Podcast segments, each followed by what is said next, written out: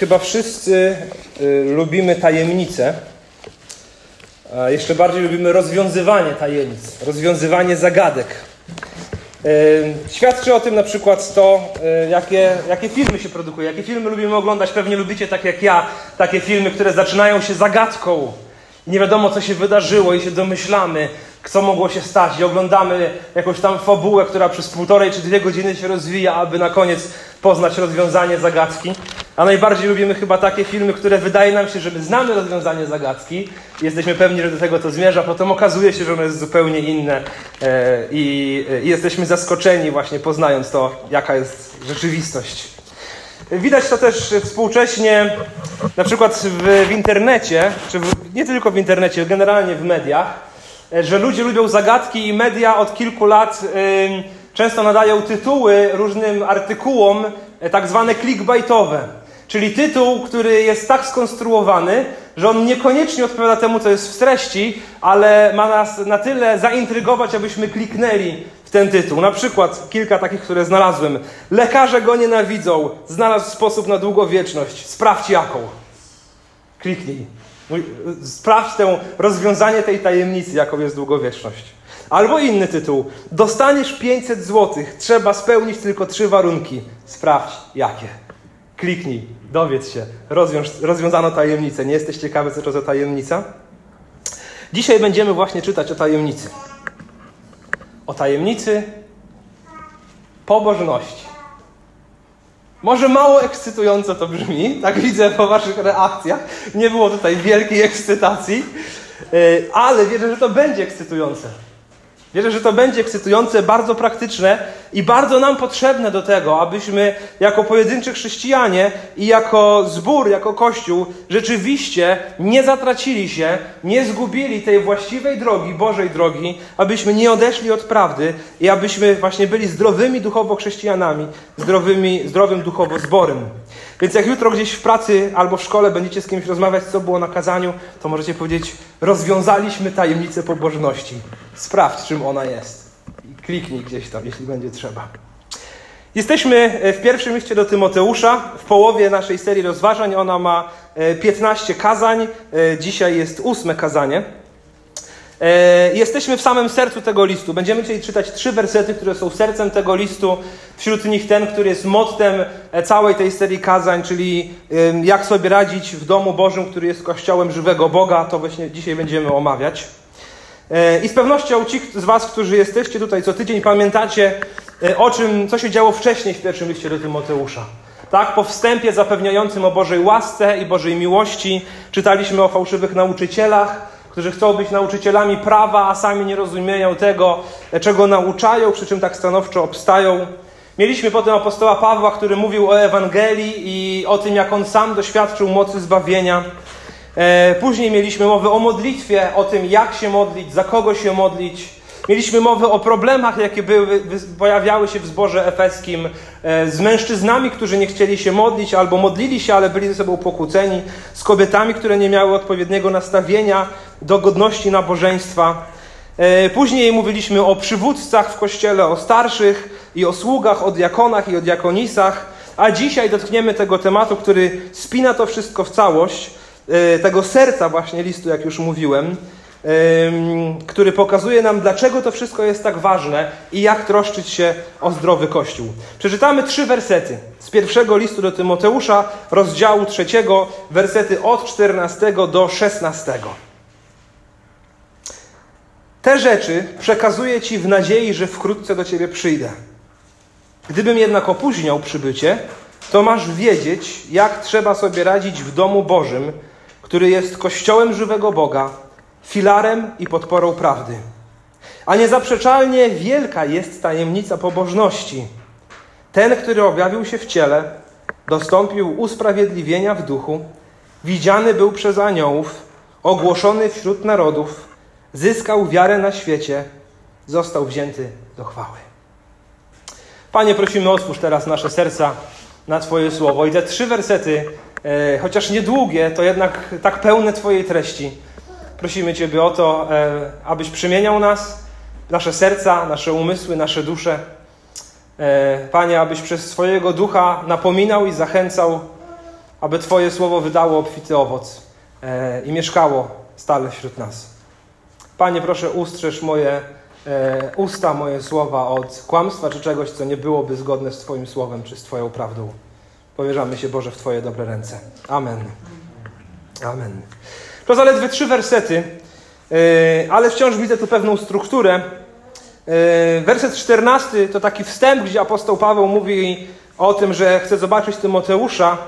Werset 15 to pokazanie Tymoteuszowi e, wzniosłość Kościoła. Tak, werset 15 mówi o wzniosłości Kościoła. Werset 16 to odkrycie tajemnicy pobożności, jaką jest wspaniałość Chrystusa.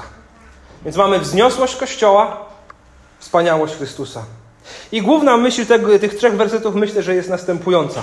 Paweł mówi Tymoteuszowi o wzniosłości Kościoła i odkrywa przed nim tajemnicę zdrowego, pobożnego Kościoła, jaką jest zachwyt nad Chrystusem. Tak? Paweł mówi o wzniosłości Kościoła, odkrywa tajemnicę zdrowego, pobożnego Kościoła. Tą tajemnicą jest zachwyt nad Chrystusem.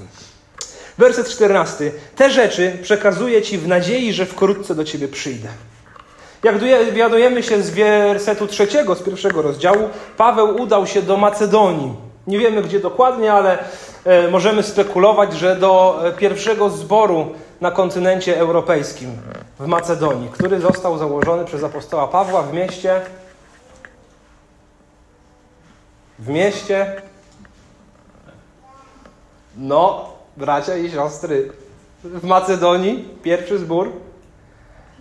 Fi moja żona, jestem dumny. Tak jest, Filipi w mieście Filipi. Prawdopodobnie tam się udał apostoł Paweł. Nie wiemy dlaczego tam się udał, ale rzeczywiście wydźwięk tego początku listu i tego wersetu jest taki, że to musiało być coś pilnego. On chciał dłużej zostać jeszcze w Efezie, chciał dopilnować pewnych spraw, ale, e, ale gdzieś musiał chyba pilnie się udać i mówi: Mam nadzieję, że wkrótce do ciebie przyjdę. Mam nadzieję, że wkrótce się z Tobą zobaczę, ale te rzeczy przekazuję Ci, gdyby jednak to się wszystko e, opóźniało. Więc Tymoteusz pozostał w Efezie, e, aby poukładać te sprawy e, w zborze efeskim, które tam się rozsypały. Apostoł Paweł chciał być razem z nim, ale nie mógł. Pisze mu jednak o tym, co jest najważniejsze w Kościele. Te wszystkie rzeczy wcześniej, o których rozmawialiśmy przez poprzednie siedem kazań, są bardzo ważne. W żaden sposób temu nie umniejszam, broń Boże przywódcy, starsi, diakoni, yy, yy, porządek nabożeństwa, podejście do nabożeństwa, wszystko przeplatane Ewangelią, modlitwa, ale, ale to wszystko z czegoś wypływa i do czegoś zmierza. I wierzę, że te wersety 15 i 16 pokazują tak naprawdę źródło i cel zdrowia Kościoła. Źródło i cel, czyli skąd możemy, skąd brać mądrość do, do wybierania mądrych przywódców, skąd brać mądrość do tego, by zachowywać pokorę na nabożeństwie, jak się modlić i tak dalej, i tak dalej. To wszystko tak naprawdę bierze się ze zrozumienia tych dwóch wersetów i ostatecznie prowadzi do, te, do tych dwóch wersetów, aby to było takie perpetuum mobile, aby to się stale napędzało i prowadziło nas do uwielbienia Boga. Werset 15 mówi: Gdybym jednak opóźniał przybycie, to masz wiedzieć, jak trzeba sobie radzić w domu Bożym, który jest kościołem żywego Boga, filarem i podporą prawdy. Trzema różnymi określeniami apostoł Paweł określa Kościół w tym wersecie. Mówi o domu Bożym, mówi o kościele żywego Boga i mówi o filarze i podporze prawdy. Przeanalizujemy te trzy określenia świadczące właśnie o wzniosłości Kościoła. Pamiętajmy, że tu jest mowa w kontekście przede wszystkim o kościele lokalnym, o zborze, bo to jest list napisany w kontekście zboru, który zmagał się z problemami. To nie jest tylko wzniosłe określenie Kościoła jako tego ciała Chrystusa, wszystkich wierzących na całej ziemi. To jest mowa o konkretnym zborze. Mark Dever, pastor z zboru baptystycznego na Wzgórzu Kapitolskim, w swojej książce o naturze Kościoła napisał tak, posłuchajcie. Dla zbyt wielu dzisiejszych chrześcijan Doktryna Kościoła jest jak dekoracja na froncie budynku. Może jest ładna, może nie, ale w końcu to nieważne, bo nie ma to większego znaczenia. Jednak nic nie mogłoby być dalsze od prawdy. Doktryna Kościoła ma ogromne znaczenie. Jest to najbardziej widoczna część teologii chrześcijańskiej i jest żywotnie połączona z każdą inną częścią życia chrześcijanina. Jestem przekonany o prawdziwości tych słów. Dla wielu chrześcijan dzisiaj doktryna Kościoła, tego co Biblia mówi o Kościele, niespecjalnie wydaje się ważne. Często dzisiaj ewangeliczni chrześcijanie poszukują swojego pomysłu na Kościół. Pewnej takiej dokonują rewizji. Co możemy zrobić, co robiliśmy źle, a dzięki temu, jeżeli zrobimy coś lepiej, na nowo, z nowym pomysłem, to może uda nam się ściągnąć więcej ludzi, może, e, może będziemy mieli więcej radości z nabożeństwa. Nie wiem, jakie tam są motywacje za tym stojące. I często przymyka się oko na to, co Biblia mówi o Kościele, na rzecz innych, na rzecz y, y, no, innych spraw, które, które się traktuje poważniej czy ważniej, a, a jakoś na Kościół przymyka się oko. Tymczasem Biblia mówi, że po pierwsze, że Chrystus założył Kościół. O tym mówiliśmy w zasadzie przez cały poprzedni rok. Kościół należy do Chrystusa. To jest pomysł Chrystusa i to jest troska Chrystusa o Kościół. Czytamy w Efezjan 5 o tym, że Chrystus umarł za Kościół. Czytamy w dziejach apostolskich, że Chrystus identyfikuje się ze swoim Kościołem. Pamiętacie, kiedy Saul jechał prześladować chrześcijan w Damaszku? On nie prześladował fizycznie Jezusa, prześladował chrześcijan, jego naśladowców. Kiedy Jezus mu się objawił, pamiętacie, co mu powiedział? Saul, Saul, dlaczego mnie prześladujesz?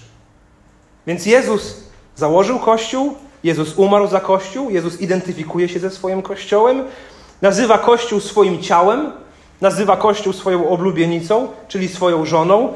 Ostatnią księgę Biblii zaczyna od, listu do, od listów do siedmiu zborów, do siedmiu kościołów. Kościół jest niesamowicie ważny. W zasadzie każdy list Nowego Testamentu jest napisany albo do kościoła, albo w kontekście kościoła. Nawet list do Filemona, który jest prywatnym kościołem, ostatecznie tam są wątki dotyczące kościoła i tego, aby jeden z braci przyjął drugiego by, mm, jako tego właśnie nawróconego. Tam cały czas się wszędzie przywija kościół. Założenie, że my możemy przymykać oczko na teologię kościoła, uważam, że będzie nas zawsze prowadzić do, do niechybnego e, upadku. Jest to najbardziej widoczna część teologii chrześcijańskiej i jest żywotnie połączona z każdą inną częścią życia chrześcijanina. Więc apostoł Paweł mówi, jak trzeba sobie radzić w domu Bożym, który jest kościołem żywego Boga, filarem i podporą prawdy. Więc po pierwsze, Kościół to jest dom Boży. Dom ma swoje zasady i ma swój sposób funkcjonowania.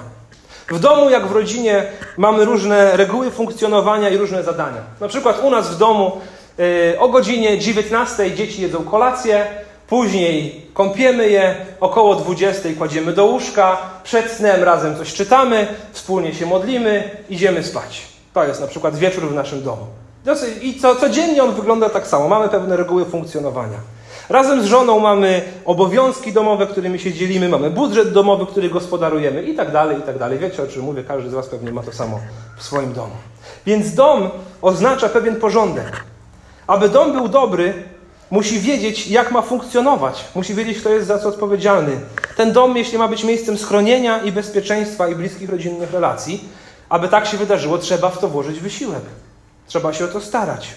I myślę, że tak samo jest z Kościołem. Studiujemy pieczołowicie ten list, werset po wersecie, właśnie po to, abyśmy wiedzieli, jak mamy funkcjonować jako Kościół, jako dom Boży który ma mieć swoje zasady, jakieś swoje pryncypia, którymi mamy się kierować, kto jakie ma mieć odpowiedzialności, jak dbać o zdrowie naszej rodziny, aby to nie było miejsce chaosu, ale aby było to miejsce zdrowego, dobrego porządku. Aby była to zdrowa, radosna rodzina, która wzbudza pragnienie u innych, aby dołączyć się do tej rodziny. Aby inni zobaczyli, na czym ta rodzina jest skupiona i jaką wspaniałą ma głowę, którą jest Jezus Chrystus. Ale co ważniejsze, fraza dom Boży w Biblii hmm, powiedziałbym, że ma jeszcze ważniejsze znaczenie niż to, o którym powiedziałem przed chwilą. Możemy się zetknąć z tą frazą dom Boży na przestrzeni całej Biblii, a po raz pierwszy pojawia się ona w Księdze Rodzaju, 28 rozdziale. Przejdziemy teraz przez kilka fragmentów. W Księdze Rodzaju, rozdziale 28, Jakub ma sen. Pamiętacie? Jakub patriarcha ma sen, gdzie Pan Bóg zawiera z nim przymierze i przyśniła mu się drabina, gdzie aniołowie wchodzą do nieba i stępują z nieba. I Jakub, kiedy się obudził, czytamy, że powiedział następujące słowa. Rodzaju 28, 16, 18. Z całą pewnością stwierdził, Pan jest na tym miejscu, a ja o tym nie wiedziałem. Zdjęty bojaźnią dodał, co za lęk budzi to miejsce, nic tu innego jak tylko dom Boga albo bramia niebios. Gdy Jakub wstał wcześnie rano, wziął kamień, który miał za podgłówek, ustawił go niczym pomnik i polał z wierzchu oliwą. Kiedy Jakub po raz pierwszy zetknął się z Bogiem, czy po raz pierwszy tak poważnie, osobiście zetknął się z Bogiem, w kontekście również zawartego przymierza i tego, że Bóg obiecuje mu błogosławić, Jakub mówi nic tu innego jak dom Boga. I zdjęty bojaźnią chciał to jakoś uczcić, czy oznaczyć to miejsce i ten kamień, na którym spał, postawił niczym pomnik, polał go z wierzchu oliwą. Dalej czytamy o, o, o domu Boga w Księdze Wyjścia, w 25 rozdziale, kiedy Bóg powiedział Izraelitom, że mają dla Niego zbudować dom, w którym zamieszka Jego chwała. To odnosiło się do namiotu przymierza. Wejścia 25, 8, 9. Wyjścia 25, 8, 9. Niech mi zbudują święte miejsce, w którym mógłbym zamieszkać pośród nich. Niech to uczynią dokładnie według wzorów zarówno przybytku, jak i wszystkich jego sprzętów, które ja sam Ci pokażę. Więc Bóg mówi: Zbudujcie mi dom, w którym ja zamieszkam i zróbcie to dokładnie, nie według Waszego pomysłu, według planów, które ja Wam dam. Później w pierwszej księdze królewskiej, ósmym rozdziale, mamy zapis tego, jak została zbudowana świątynia, która już zastąpiła wtedy namiot przymierza. Świątynia na górze Sion, którą zbudował Salomon. Pierwsza Królewska 8:13 Salomon mówi: Oto z oddaniem zbudowałem ci ten wspaniały dom, miejsce twojego pobytu na wieki. A trzy wersety wcześniej czytamy, że chwała Pana napełniła świątynię Pana. I Pan Bóg mieszkał w tej świątyni. Ona była zburzona, później odbudowano ją na nowo, już nie z takim, nie z taką splendorem, jak to było wcześniej. Kiedy dochodzimy do Nowego Testamentu, szczególnie do śmierci Jezusa Chrystusa, w momencie, kiedy On wisi na krzyżu i rozdziela się zasłona oddzielająca miejsce najświętsze, czyli to miejsce, w którym przebywała chwała Boga od całej reszty świata, wszystko w kontekście domu Bożego się zmieniło. Wszystko w kontekście domu Bożego się zmieniło. Oto to miejsce najświętsze w świątyni, w którym przybywała chwała Boga. Raz do roku mógł tam wchodzić arcykapłan. I czytamy w niektórych zapisach historycznych o tym, że, że miał do nogi przywiązywany dzwoneczek. To jest przy swoich, przy swoich szatach miał dzwoneczki, a do nogi miał przywiązywaną linę. Bo jeśli wszedł tam z niewyznanymi grzechami, to umarłby. I potrzebna była lina, aby go wyciągnąć z tej kurtyny, bo nikt inny tam nie mógł wejść, bo poraziłaby go Boża chwała. Ale kiedy Jezus umarł na krzyżu, powiedział: Wykonało się. Ta kurtyna, ta zasłona oddzielająca miejsce Bożej chwały od całej reszty świata została zerwana nie od dołu do góry, nie zrobił tego człowiek. Od góry do dołu została zerwana. To Bóg zerwał. I po zmartwychwstaniu Chrystusa diametralnie zmienia się znaczenie domu Bożego. W 1 Koryntian 3,16 czytamy: Czy nie wiecie, że jesteście przybytkiem Boga? Przybytkiem, czyli domem? Pisze apostoł Paweł do kościoła w Koryncie, do zboru w Koryncie: Czy nie wiecie, że to wy jesteście domem Boga i że Duch Boży mieszka w was? 2 Koryntian 6,16 My przecież jesteśmy przybytkiem żywego Boga. Zgodnie z Jego słowami zamieszkam z nimi i będę się wśród nich przechadzał, będę ich Bogiem, a oni moim ludem. Efezjan 2,22, gdzie Paweł wzywa wierzących w Efezie, tych, do których, wśród których pracował Tymoteusz, mówi: W nim również wy wspólnie budujecie się na mieszkanie Boga w duchu. Tak jak Bóg objawił się Jakubowi, Jakub mówi nic co innego jak dom Boga, zdjęty bojaźnią, chciał to docenić, uczcić, uwielbić Boga. Później mamy dom Boga w namiocie przymierza, zaprojektowanym zgodnie z Bożym planem. Później mamy dom Boga w świątyni, ale kiedy umiera Chrystus po Jego zmartwychwstaniu, domem Boga jest Kościół, jest zbór lokalny. I ostatnia fraza w Biblii, gdzie pojawia się mowa o domu Boga, znajduje się to w objawieniu Jana 21 rozdziale, trzecim wersecie, gdzie jest mowa o nowym niebie i nowej ziemi. Czytamy tam oto namiot spotkania Boga oraz ludzi. Będzie z nimi mieszkał, oni będą mu ludem, a będzie z nimi sam Bóg, ich Bóg. Ten dom Boga na końcu będzie miał ponownie inne znaczenie. I to będzie już fizyczny, prawdziwy dom Boga, gdzie będziemy z Bogiem mieszkać i oglądać Go twarzą w twarz. Więc moi drodzy, spójrzcie na całościowe przesłanie domu Bożego w Biblii. Co oznacza dom Boży? Miejsce, w którym mieszka chwała Boża, w Starym Testamencie konkretny budynek, w Nowym Testamencie, w Księdze Objawienia, na końcu, nowe niebo i nowa ziemia.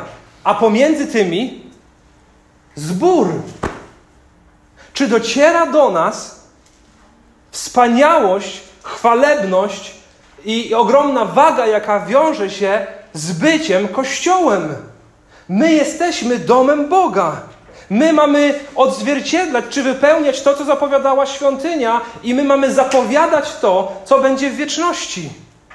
Niesamowite jest znaczenie tego, co to znaczy, że, że Kościół, że zbór jest domem Boga. Waga doniosłości tego jest ogromna.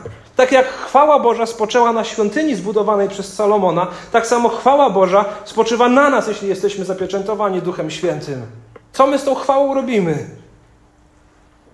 I więc musimy się troszczyć i zabiegać o to, aby zgodnie z Bożym zamiarem, tak jak Bóg powiedział Salomonowi, tak samo i my powinniśmy poważnie potraktować te słowa. Niech to uczynią dokładnie według wzorów, zarówno przybytku, które ja sam Ci pokażę. To nie Salomonowi, a Mojżeszowi. Dokładnie według Bożego wzoru. Tu mamy ten Boży wzór tego, jaki jest Kościół. Widzicie, już się rozlatuje ten mój wzór. Tutaj on jest. Absolutnie pieczołowicie powinniśmy studiować to, co Biblia mówi o Kościele, aby rzeczywiście odzwierciedlać Boży plan dla Jego domu. Aby wszyscy, którzy stanowią ten Kościół, a tym bardziej ci, którzy będą odwiedzać ten Kościół, mogli powiedzieć tak jak Jakub po spotkaniu z Bogiem, nic tu innego jak tylko dom Boga albo brama niebios. To jest moje największe marzenie. Nic tu innego jak tylko dom Boga albo brama niebios.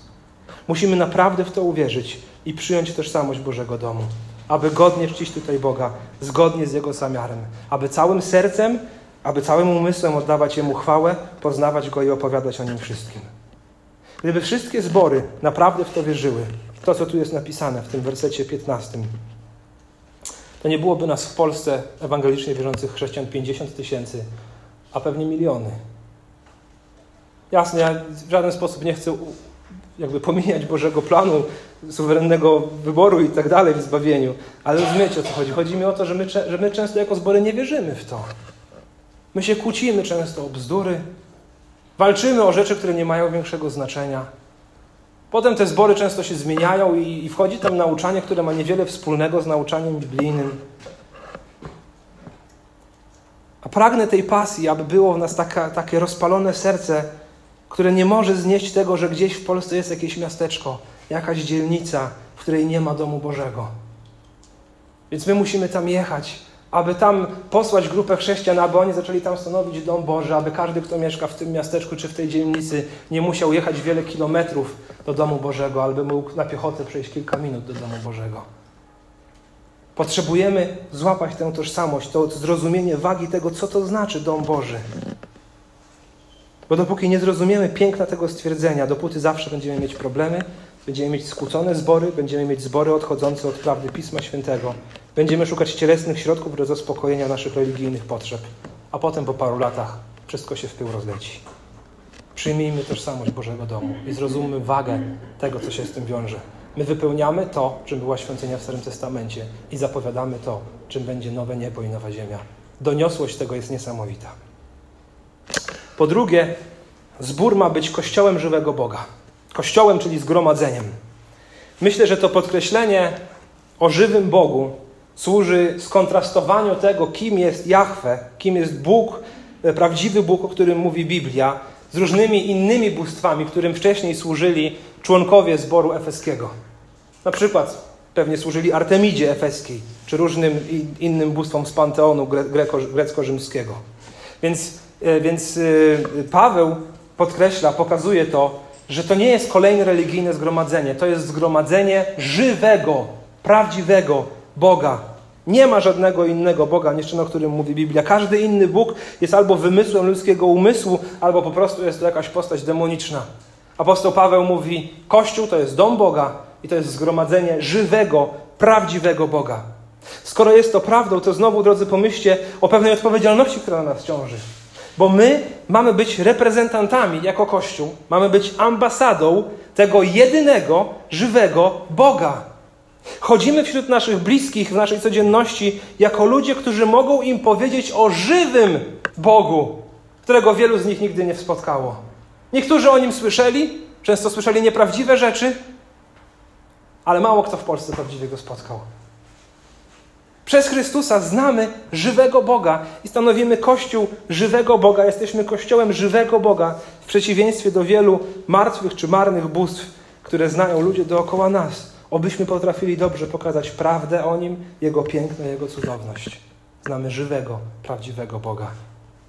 I po trzecie, apostoł Paweł mówi, że Kościół to filar i podpora prawdy. Słowa o filarze i podporze prawdy myślę, że nie są przypadkowe w kontekście zboru efeskiego.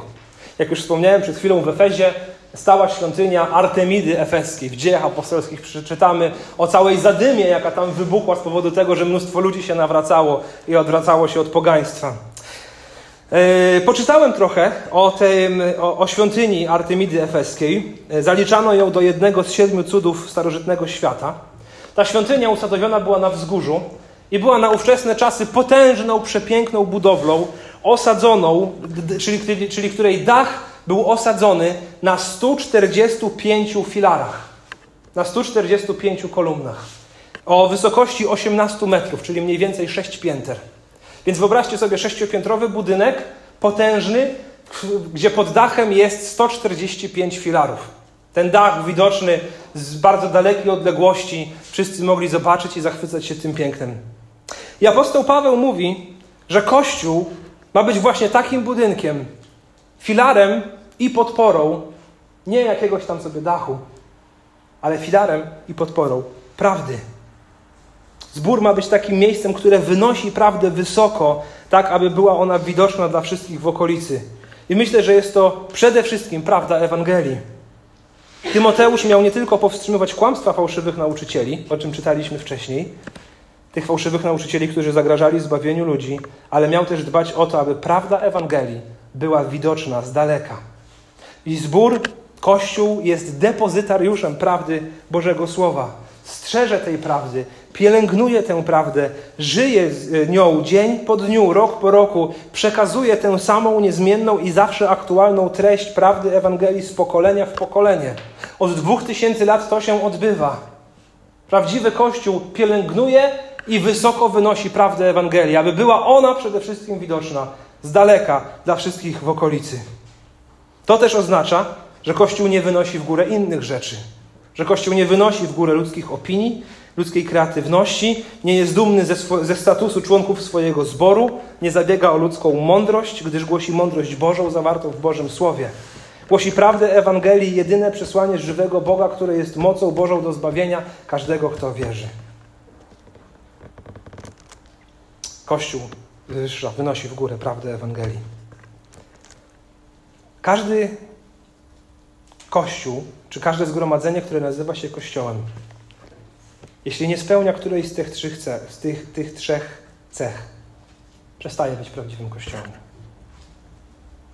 Każdy kościół, w którym, który nie będzie zabiegał o Bożą chwałę, o zbawienie z łaski przez wiarę, o to, aby rzeczywiście członkami tego kościoła byli ludzie odrodzeni, napełnieni Duchem Świętym, na których spoczywa Boża chwała. Nie będzie taki, takie zgromadzenie domem Bożym. Kościół, który przestanie wierzyć w tego Boga, o którym mówi Biblia. W Chrystusa, w 100% Boga i 100% człowieka. Boga w trzech osobach, Ojca, Syna i Ducha Świętego, który zbawia ludzi, który e, jednych da do życia wiecznego, a drugich odrzuci od siebie precz do wiecznego potępienia. Każdy kościół, który to odrzuca, przestaje być kościołem żywego Boga, zaczyna być kościołem jakiegoś tam Boga. I każdy kościół, który przestaje wywyższać prawdę Ewangelii o zbawieniu tylko z łaski przez wiarę, tylko dzięki Jezusowi Chrystusowi, przestaje być prawdziwym kościołem. Co natomiast, co w związku z tym zrobić, aby nie odpaść, aby nie zgubić się, aby ten kościół, który zakładamy, był naprawdę kościołem i był nim na wiele, wiele lat, daj Boże, do przyjścia Pańskiego. Jak, gdzie jest tajemnica tego, aby zachować zdrowie jako chrześcijanie i zdrowie jako Kościół? Odpowiedź znajduje się w wersecie 16. Tajemnica zdrowia Kościoła. A niezaprzeczalnie wielka jest tajemnica pobożności. Ten, który objawił się w ciele, dostąpił usprawiedliwienia w duchu, widziany był przez aniołów, ogłoszony wśród narodów, zyskał wiarę na świecie, został wzięty do chwały. Tajemnica pobożności. Pobożność to jest jedno z ulubionych słów apostoła Pawła w tym liście. Dziewięć razy apostoł Paweł mówił o pobożności w pierwszym liście do Tymoteusza.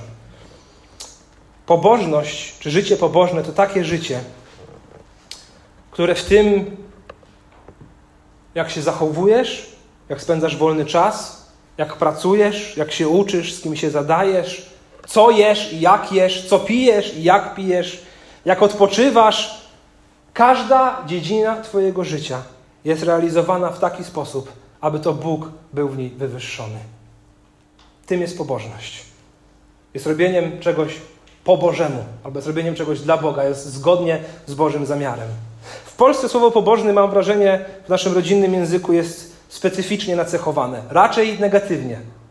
Nie macie wrażenia? Że to jest człowiek pobożny. Taki cichy, taki zamknięty, wycofany, taki, który codziennie gdzieś odprawia swoje, pieczołowicie zabiega o to, aby codziennie odprawiać jakieś praktyki religijne. O takich ludziach mówi się, o, to jest pobożny człowiek.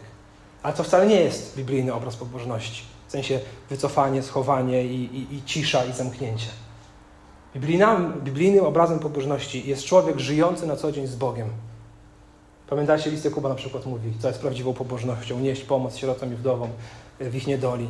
Biblia bardzo dużo mówi o pobożności. Jest to po prostu normalne życie chrześcijanina, który we wszystkim, co robi, robi, żyje tak i robi to po to, aby oddać Bogu chwałę, postępować zgodnie z Bożym zamiarem. Co jest zatem tajemnicą pobożności, pobożnego kościoła, pobożnego chrześcijanina, czyli zdrowego kościoła, zdrowego chrześcijanina? Tajemnicą pobożności nie są żadne uczynki, nie jest żadna szczególna metoda na, na prowadzenie kościoła czy swojego życia. Nie jest żaden plan, żadna instrukcja. Tajemnica pobożności nie leży w tym, co my mamy zrobić. Tajemnica pobożności leży w osobie Jezusa Chrystusa. On jest tajemnicą pobożności, czy rozwiązaniem tajemnicy pobożności. Ten, który objawił się w ciele, Dostąpił usprawiedliwienia w duchu, widziany był przez aniołów, ogłoszony wśród narodów, zyskał wiarę na świecie, został wzięty do chwały. Mamy tu sześć zwrotów mówiących o Jezusie. Tych sześć zwrotów ma taki poetycki układ, e, dosyć specyficzną gramatykę.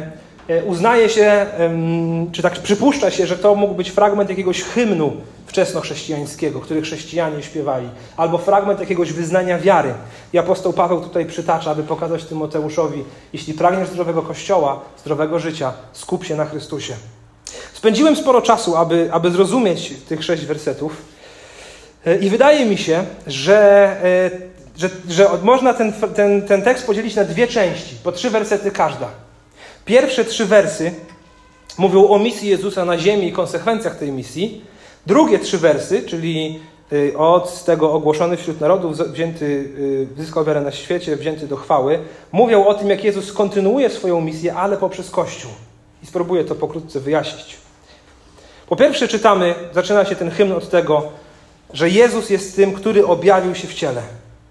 Chociaż jest odwiecznym Bogiem, jest odwiecznym Bogiem Synem, dla którego i przez którego wszystko zostało stworzone, który podtrzymuje wszystko słowem swojej mocy.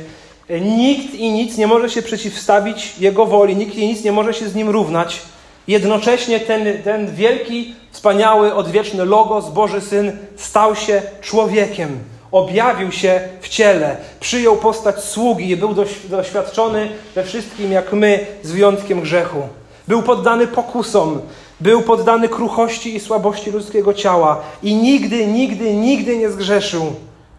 I przeszedł przez cierpienie, przez mękę, dał się ukrzyżować. Na tym krzyżu doświadczył opuszczenia przez Ojca, który kiedy mówi Boże mój, Boże mój, czemuś mnie opuścił i zrobił to wszystko, aby pokazać nam Bożą łaskę i Bożą miłość, okazać posłuszeństwo Ojcu e, i, i, i miłość do Ojca. I to wszystko wydarzyło się w ciele, Jezus naprawdę był w ciele. Czytałem o tym przed wieczerzą pańską. Widzieliśmy, słyszeliśmy, dotykaliśmy naszymi rękami. Ten wielki Bóg naprawdę się wcielił. Po drugie, drugi wers mówi, że On dostąpił usprawiedliwienia w duchu. Jest kilka tłumaczeń tego zwrotu. Wydaje mi się, że tutaj to słowo duch jest przez małe d, nie przez duże. To nie chodzi o ducha świętego, ale ducha w sensie wnętrze człowieka, ducha czy, czy duszę. Dostąpił on usprawiedliwienia w tym sensie, że został ogłoszony sprawiedliwym. Więc pierwszy wers odnosiłby się do e, cielesności, do, do, do tego, że Jezus wcielił się, miał ciało. Natomiast drugi zwrot mówi o jego zmartwychwstaniu. O tym, że kiedy jego ciało spoczywało w grobie, dostąpił on usprawiedliwienia nie dlatego, że trzeba było go z czegoś usprawiedliwić, ale raczej, że został ogłoszony sprawiedliwym. Nie znaleziono w jego ziemskim życiu żadnego uchybienia. Dlatego trzy dni później, zarówno w duchu, jak i w odkupionym ciele zmartwychwstał, mając już sprawiedliwe, niepoddane grzechowi ciało. Więc przyjął postać sługi, wcielił się, Zmartwychwstał, nie znaleziono w nim żadnego grzechu. Werset trzeci, widziany był przez aniołów. Aniołowie przez cały czas byli obecni w służbie Jezusa. Widzimy ich ogłaszających Jego narodziny pasterzom. E, widzimy, że, czy czytamy o tym, że służyli Jezusowi, kiedy on 40 dni był kuszony na pustyni. Czytamy o tym, że anioł umacniał Jezusa w ogrodzie Getsemane. Kiedy Judasz z całą tą zgrają przyszedł po Jezusa, e, Jezus powiedział: Armia aniołów jest gotowa na to, abym ją wezwał, aby mnie bronić. E, czytamy o tym, że to aniołowie odwalili kamień od grobu, że to aniołowie przekazali wieści o zmartwychwstaniu pierwszym świadkom, że aniołowie byli obecni przy jego w niebo wstąpieniu. Natomiast Księga Objawienia pokazuje nam nie tyle służbę aniołów, co nastawienie aniołów do Jezusa. I w Księdze Objawienia od czwartego rozdziału czytamy o tym, jak wszyscy aniołowie i wszystkie postacie niebiańskie zachwycają się Chrystusem, uwielbiają Chrystusa, śpiewają dla Chrystusa. I co pojawia się w zasadzie w każdej ich pieśni? Dla uważnych czy stałych czytelników Biblii, Księgi Objawienia, zachwyt nad Chrystusem z powodu tego, co On zrobił w dziele zbawienia. Godzien jesteś wziąć księgę i złamać pieczęcie. Godzien jesteś, bo Ty odkupiłeś ludzi z każdego plemienia, narodu, języka i tak dalej, i tak dalej. Ci aniołowie się tam zachwycają. Więc wierzę, że mamy tutaj trzy wersy, ta pierwsza część, które mówią o wcieleniu Jezusa, o śmierci, szczególnie o zmartwychwstaniu Jezusa i jaki efekt to wy, wy, wywołało w niebie. Aniołowie uwielbiają Go, był widziany przez aniołów, ale to, że był widziany, no, prowadzi do tego, że oni uwielbiają Go i zachwycają. I potem mamy pozostałe trzy wersety, które myślę, że są takim pewnym lustrzanym odbiciem tego, co było wcześniej. Czyli wcześniej mamy mowę o y, służbie Jezusa, y, misji Jezusa, a teraz mamy znowu mowę o misji Jezusa, ale taką, którą realizuje On, czy kontynuuje przez swój Kościół. Więc wers czwarty mówi ogłoszony wśród narodów. Jezus w swojej służbie, kiedy był tutaj na ziemi, uwiarygadniał to, kim jest. Przez cuda, przez to, co głosił, wielu w Niego uwierzyło. I gdy został wzięty do nieba, to jego uczniowie pociągnęli dalej jego służbę. Robili to samo, głosili to, kim on jest, mówili o, e, o zbawieniu, robili to pieczołowicie, z wielką gorliwością, kilometr po kilometrze, miejscowość za miejscowością, docierali gdzie się dało, aby ogłaszać go wśród narodów. Jaki był tego efekt? Zyskał wiarę na świecie. Wers piąty. Wielu ludzi, którzy o nim usłyszeli, przekonani o prawdziwości tych słów, uwierzyło mu i oddało mu swoje życie.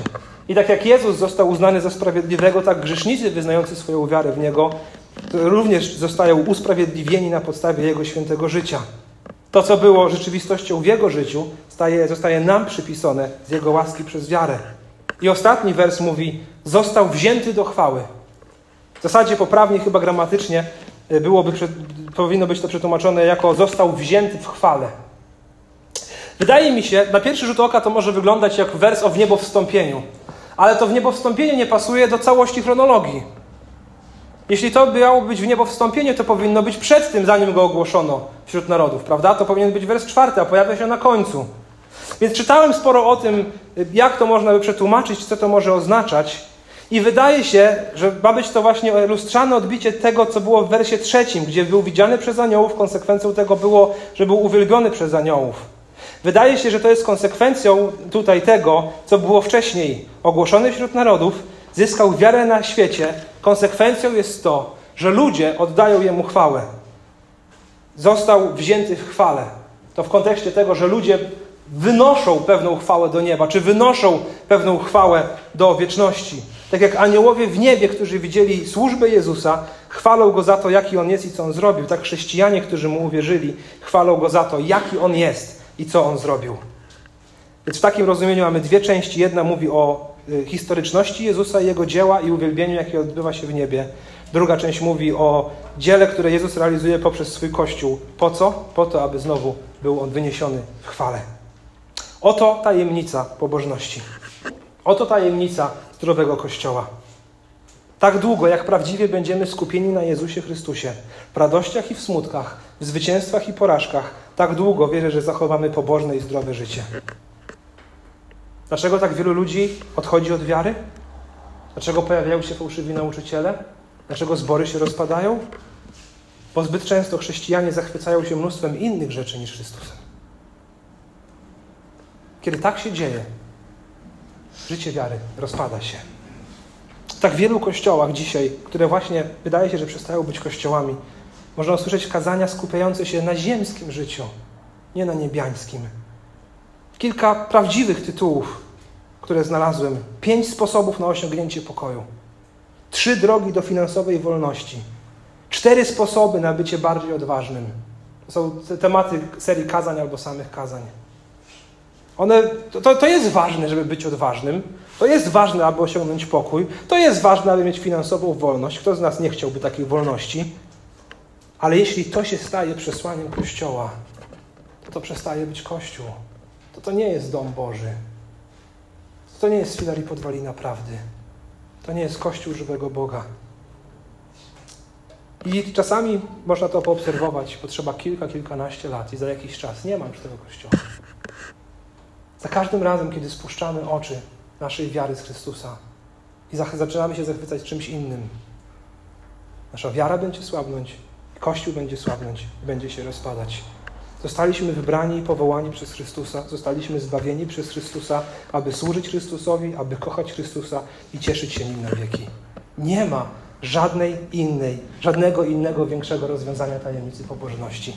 Jest nią Chrystus.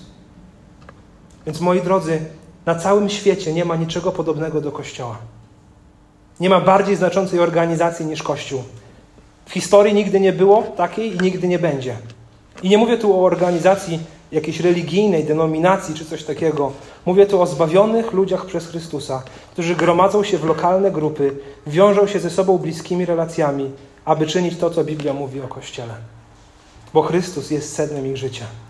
Niech ta tajemnica pobożności, jaką jest życie skoncentrowane na Bogu, życie z mocą Chrystusa, napędza nas w naszej codzienności. Niech czyni i podtrzymuje w nas dom Boży, zgromadzenie żywego Boga, do którego zwróciliśmy się, odwracając się od marnych bóstw tego świata. Niech to czyni z nas filar i podwalinę prawdy, a prawda Ewangelii niech jest wywyższona wysoko, aby wszyscy mogli ją z daleka zobaczyć. Niech prawda Ewangelii i piękno Jezusa góruje ponad wszystkim innym w naszej społeczności. Przyjmijmy tożsamość prawdziwego Kościoła, a ten jest napędzany przez prawdę o Jezusie, który został objawiony w ciele, został usprawiedliwiony w duchu, na którym zachwycają się aniołowie, którego głosi Kościół. Wielu uwierzyło i dołączyło się do uwielbienia Go. Tajemnica rozwiązana. Chrystus jest tym rozwiązaniem.